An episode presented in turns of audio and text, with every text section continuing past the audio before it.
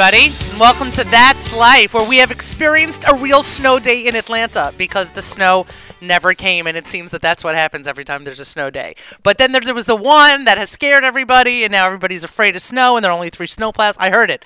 I heard it. I heard it. But yesterday was a sunny day, and I think I got a tan. It's all right.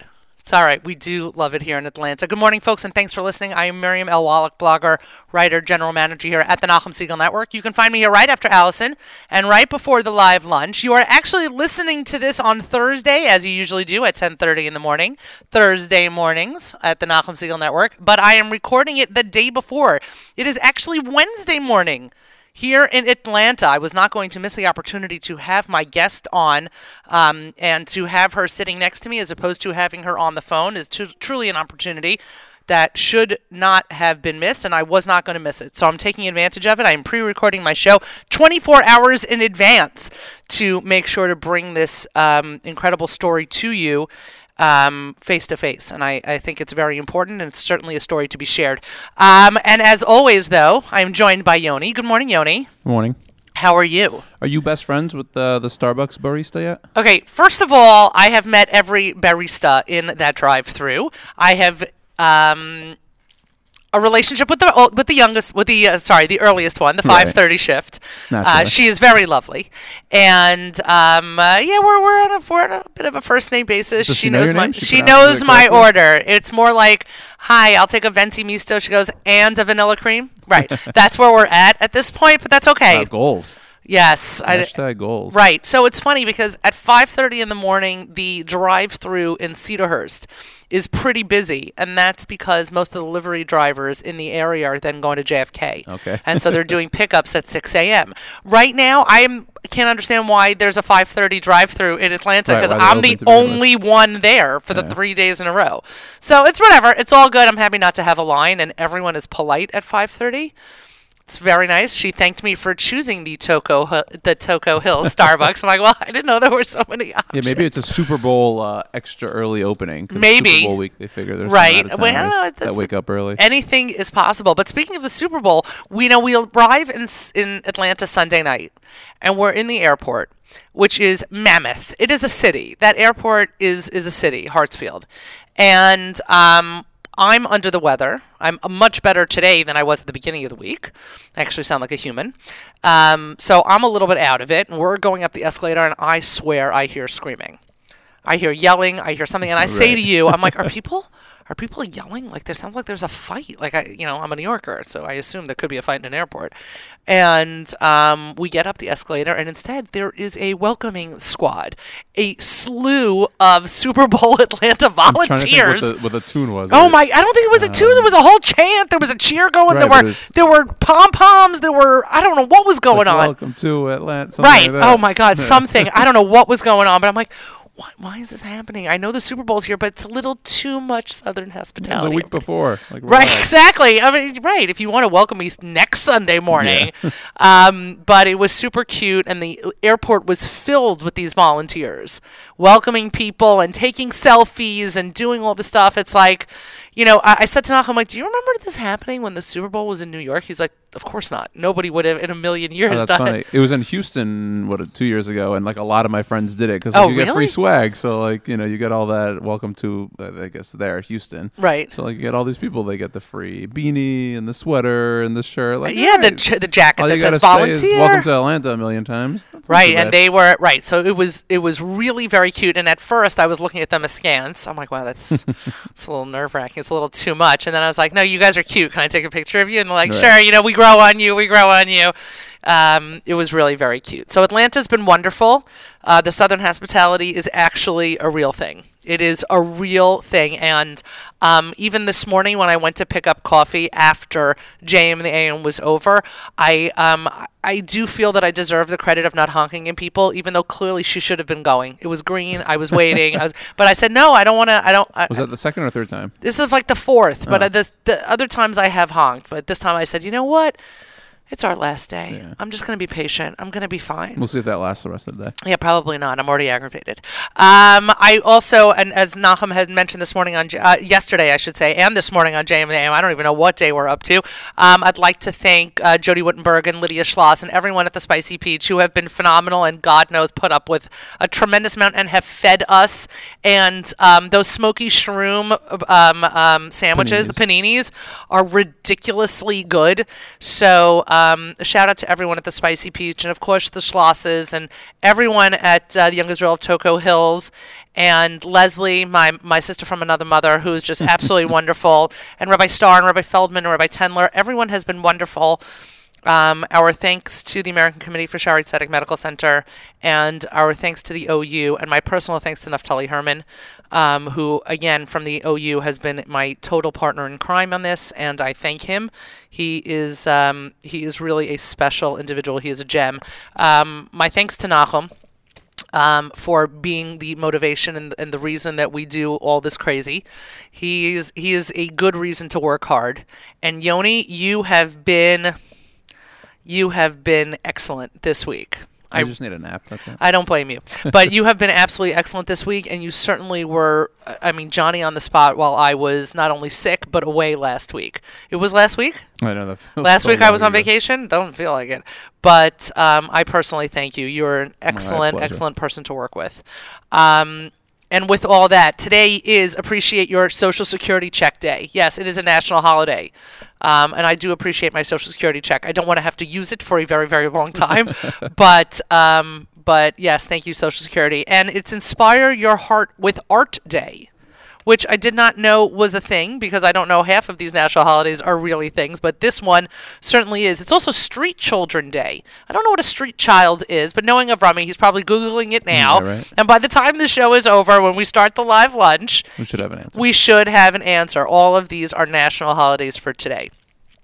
You're listening to That's Life here at the Nachum Segal Network, and I am joined this morning by Alana Beckerman Frank. She is the Executive Director and founder of Jewish Fertil- of the Jewish Fertility Foundation. She is a native of Atlanta, Georgia. She's lived, studied, and worked in Maryland, in Manhattan, in Israel, and in New Jersey. She is quite vocal about her fertility struggle and her desire to help others. She has eighteen years of experience working with nonprofits in both America and in Israel in fundraising, marketing, community outreach, volunteer recruitment, training, and program development. And when I was told about this organization, I um, candidly can say that I kept it for myself. It was suggested that Alana join Nachum on the air on J M in the A M. I said, I am sorry, I'm hijacking this one. I would like to speak to Alana myself, and I welcome Alana this morning. Alana, good morning. Good morning. And thank you so much for your patience this morning, which again seems very Southern. Um, but thank you for your patience, and thank you for what I know is going to be a an experience this morning that I don't have enough time for. I already know I don't have enough time with you. So um, so for all the time you're about to give me, I appreciate it. Let's start before we talk about the birth of your foundation. Sure. And I will use that metaphor. I'm sure you use it often. We do, okay, yes. Great. Before we talk about the birth of your foundation, if you would, just tell us a little bit about your personal journey. Sure. Well, it's all connected. Um, like any good Jewish child, my mother, um, you know, told me I can do anything I want to do when I grow up, and sent me to day schools, and um, wanted me to get a good education before I found Mister Right. Um, it took me a while. I did my time in the Upper West Side, and um, finally found my Beshert when I was about twenty-eight years old. And uh, we decided to make Aliyah together after we got married, and we started trying to have a family. I thought, you have sex and you have a family. I thought that just happens. Um, for us, it didn't happen like that. And I was really, really lucky to be living in Israel at the time. Um, I started going to the doctor, honestly, after like three months of really, really trying, um, and it wasn't working. And I had already been married over a year. So the doctors didn't ask me how long I had been trying. They said, how long have you been married? Mm. And quickly started me on medication. Um, I had an aunt. I wasn't talking about this with anybody because I thought I was the only one who just couldn't get pregnant right, right away. Um, and, and who talked about it then? This was about ten, nine, ten years right. ago, and Facebook wasn't what it is today. Um, And I just didn't even know I should talk about it. Mm. I just, like, it was between me and my husband, and I was going to the doctor. I was doing all the right things. Uh, my aunt, who worked in Kupat Holim in Israel, um, in the insurance company system in Israel, recommended me to a private doctor.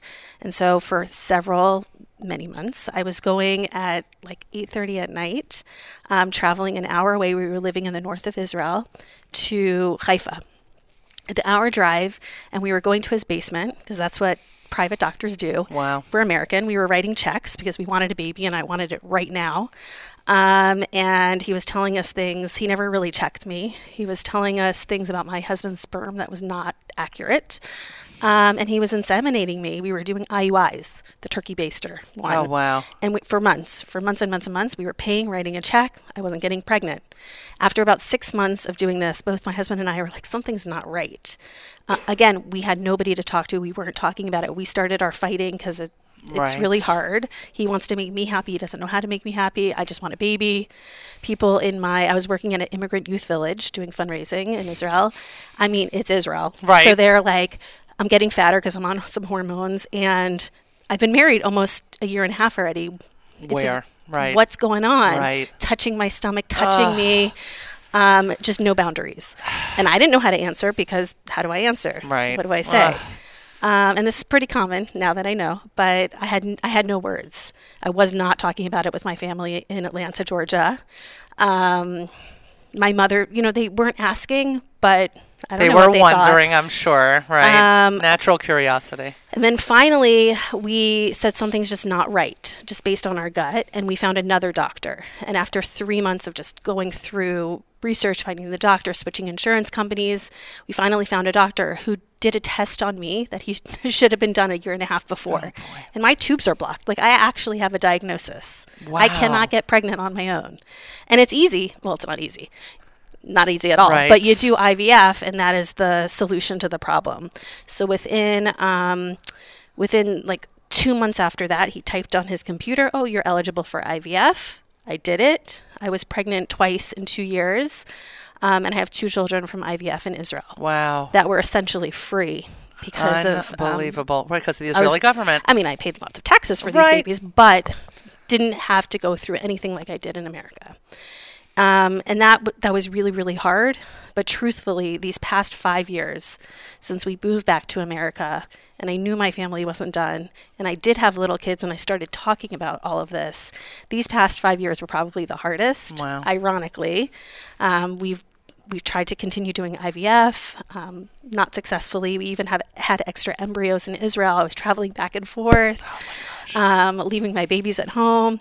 And then we kind of gave up on ourselves. Mm. Um, I did not want to go through the retrieval process of retrieving eggs right. again. And and we had some other issues that we were dealing with. And by this time, I'm thirty-nine now, and my husband's almost forty-five. Um, and we said, okay, we're going to adopt. Because that's what people say, just adopt, just adopt. As and if we, it is that easy. So we didn't have like a thirty thousand dollars you know, attorney. Well, I have the attorneys, ah, okay. enough, but I didn't have a slush fund to be able Got to it. adopt the newborn that I wanted. So we went through the foster care system in Georgia. There's about a three-year waiting list for a baby. My husband really wanted older kids. I wasn't prepared. We weren't prepared necessarily, and he wanted sibling groups. Wow. Huge fighting between us. And I learned about myself after about a, a year and a half of going through foster care training. I just didn't have what it takes. I'm not that special person to take a sibling group that's older than my now seven-year-old and five-year-old. And it was just one day I remember going to his office just crying like, I just want a baby. And uh, I mean, it's still emotional because I'm still going through it, but it's been a huge tension between us because financially we just couldn't make it work. In in Atlanta, it's about twenty-three thousand dollars to do I V F. Wow. Doesn't guarantee you a baby. Um, Nothing and guarantees it, you, no. right? Isn't that the rule? Crazy. Yeah. Anyway, so um, kind of just gave up. Um, I was saying, you know, I run this organization, which I'll share in a minute. I'm like, I can find a baby, you know, contacting all the hospitals. I have so many connections now to the O Bs here and the fertility clinics and the, you know, the N I C Us, sending out everything about myself and my family. Unfortunately, we just families did not want to give their, us their babies because we have two cute little kids at home, perhaps because we're observant. I don't, I don't know the reason. We right. just couldn't get our hands on a baby. And um, I got a phone call about a year ago from somebody that I helped three years ago, and by helped talk to, hmm. who was a single woman in New Jersey who just didn't meet Mister Right, and she wanted to start a family. And I must have guided her how to create her own. She now has a three-year-old and a one-year-old, and she said she felt so fortunate through this experience that she wanted to donate her embryos. And for several months, I was trying to help her find a match. We were still going through the adoption process, and I didn't feel the need to be pregnant again. I just wanted a baby. And I remember one Shabbat, I think I was reading People magazine, mm. and somebody had done this. And people have been telling me about, you know, why don't you try this? Why don't you, you know, receive a donated embryo, essentially adopting an embryo.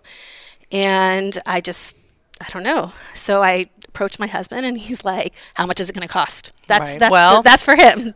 I want to fix it, but how much is it going to cost? Right. And for us, it was about a ten thousand dollars commitment, which is significantly less, less. than adoption or starting I V F again, right. or donor egg, or, you know, sperm. So honestly, we did it. It was not an easy process. Um, and now I'm expecting. Wow. So it's crazy what medicine and technology and Hashem, I right. mean, it's all God connected together. God puts these people on the planet who just are miracle workers. It's crazy. Yes. It is, but miracle workers. And so the Jewish Fertility Foundation was birthed by you. And how many years ago was that? So when we moved back to America was really the first time. And we moved back to America about five years ago. Um, and I had literally two little babies. And it was the first time I felt comfortable starting to talk about what I went through. And only because I had babies by my side, right, you know. Right. So I remember we were sitting, first we moved to New Jersey for about a year and a half. And then we moved to Atlanta. And I was sitting in the J C C pool here with several other mommies and babies. And we just started a conversation. How much did your baby cost? How much did your baby cost? forty thousand dollars. Oh, I have twins. They were like sixty thousand dollars. And for me, I was like, well, I remember I wanted a private hospital, and I'm an American when, being right. in Israel. I think I paid like two hundred dollars total for two kids and storing my embryos, my extra embryos, maybe two hundred dollars. And my background, as you mentioned, has always been a nonprofit. I've always been working for awesome causes, but never really my own cause. And immediately I just said, oh my God, there's something there. People in America are just not able to even afford the whole process of doing fertility treatment, significantly I V F. It's just expensive. They're not getting the support they need. And the community as a whole, whether it's the rabbis, mikveh attendants, doctors, don't understand how they can help um, the Jewish community go through the process. So I just started talking to anybody who would listen. This was in twenty fifteen. And from that point, we're in twenty nineteen now, we've been really lucky Um, that the organization came together so quickly. And clearly filling a need. And I'm noticing um, that not only, I mean, you, you adorably brought me a car magnet, which is great, um, that the, for the Jewish Fer- Fertility Foundation Building Families, but I had already noticed it on the back of a car, and I had already noticed all of the material that's available in the Young Israel of Toco Hills um, that is just readily out there in terms of stories, Um, and personal anecdotes that have been put into a book about about um, women who are struggling to get pregnant and what that feels like, and, and their in in their efforts to build this community and allow women and husbands as well to talk about that and to find that kinship, probably, you know, gains that. provides that infrastructure that is, as you mentioned, the, almost like the first step. Before we start talking about money, let's just start talking. And so I'm already sensing, and, and when we came down, before we came down here in preparation for these for these shows, for this entire week, um, it was Rabbi Starr who said, you must get Alana on the air, and you must hear what they're doing. So it's already very clear that in Atlanta, this conversation, I don't want to say is prevalent, but it is not something that's happening behind closed doors. You have made it a conversation that can happen out in the open, and that's incredible. Thank you. No, I think that um, a lot of people say, oh, you lucked out being in Atlanta and starting this organization. We did luck out. I thought that the first thing I wanted to do was only give out money to people who mm. needed it. And we click, quickly understood, well, it's not just about the money. It's also about receiving the emotional support. But I think that one of the first areas, I guess, in twenty fifteen that we really tackled was the rabbinic community. What were mikveh attendants? And just beginning to do to open up the conversations that we can talk about this. Women and men can talk about this. It's a safe space, and empowering the clergy really to, I mean, they're already trained on how to work with people and help people. Right, the pastoral. This is just the right. pastoral care. So this is just a little bit extra training on infertility sensitivity and then what to do if a couple or an individual comes to you. Um, so that's Rabbi Starr was one of our founding um, rabbis who worked with us to help create some of the the protocols in the very beginning, and we're so appreciative. We honored him last year at a gala oh. event with four hundred fifty people. Wow. Um, where we raised a significant amount of funds. But um, what we learned is it's just not only about the money. We've given out one hundred thousand dollars in grants over the past year and a half. And grants uh, range between? Generally, they range between five thousand dollars and ten thousand dollars, but we've negotiated deals and contracts with, with each of the clinics here in Atlanta, and they're discounting the rates for our grantees. Wow. In addition, we partner with the Jewish Interest Free Loan Association of Atlanta, and they give our grantees up to five thousand dollars interest-free loans, because we're talking about over twenty thousand dollars. Right. So if we give ten, our clinics can give up to five, and then our um, interest-free loan can give up to five, and we always expect the couple or individual to contribute as well. To contribute as well. I mean, the the... You, you know, on your on your on your um, pamphlet in my hand, it says, "What if paying for fertility treatments wasn't an obst- obstacle to starting a family?" And it's almost inconceivable. And sorry to use Literally. right, exactly, but I'm bummed. Um, it's it's it, it has always been an issue. You know, we there is always, of course, the joke that the greatest um, birth control that's available to the Jewish community is yeshiva tuition, right? That's been the joke for the haha joke for many, many years. But the, you're e- even by making that joke, there's an insensitivity, right? Mm-hmm. There's an insensitivity that it comes easy for everybody.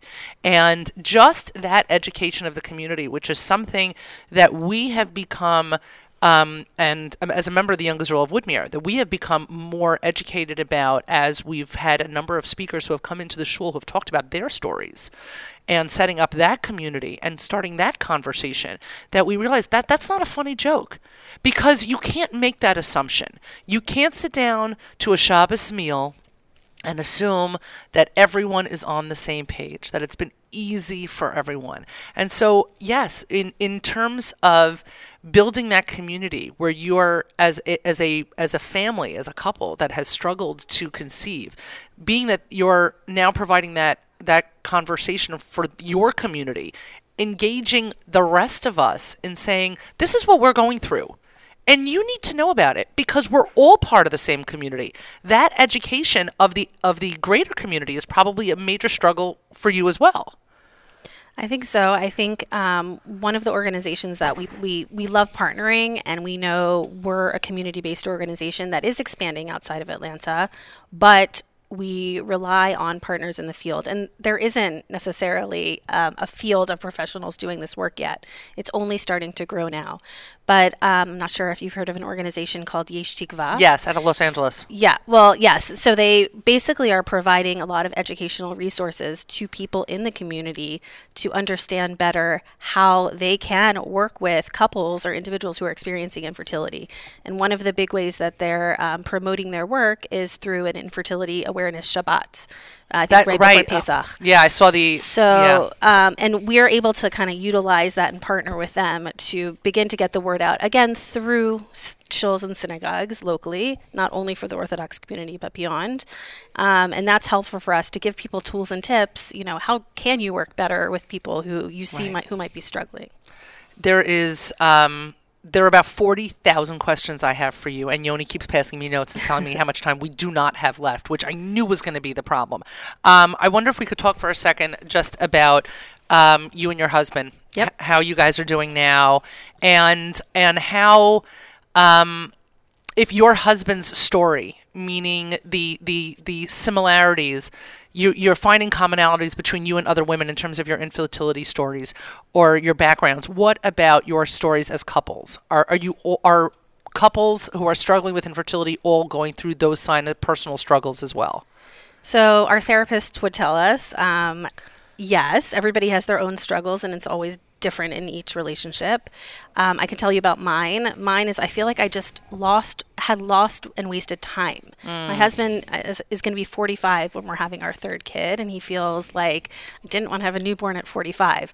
But for me, I'm like, God, you know, we could have had so many more kids wow. in the past ten years, especially in the past five years. And I wish I didn't have a feeling that I, you know, I needed another child. But that's like for us right now, we're really struggling with that. Even though I'm pregnant, he's going to love this kid and he's going to be happy. But for us, it's just like, God, I wanted this to happen five years ago. Right.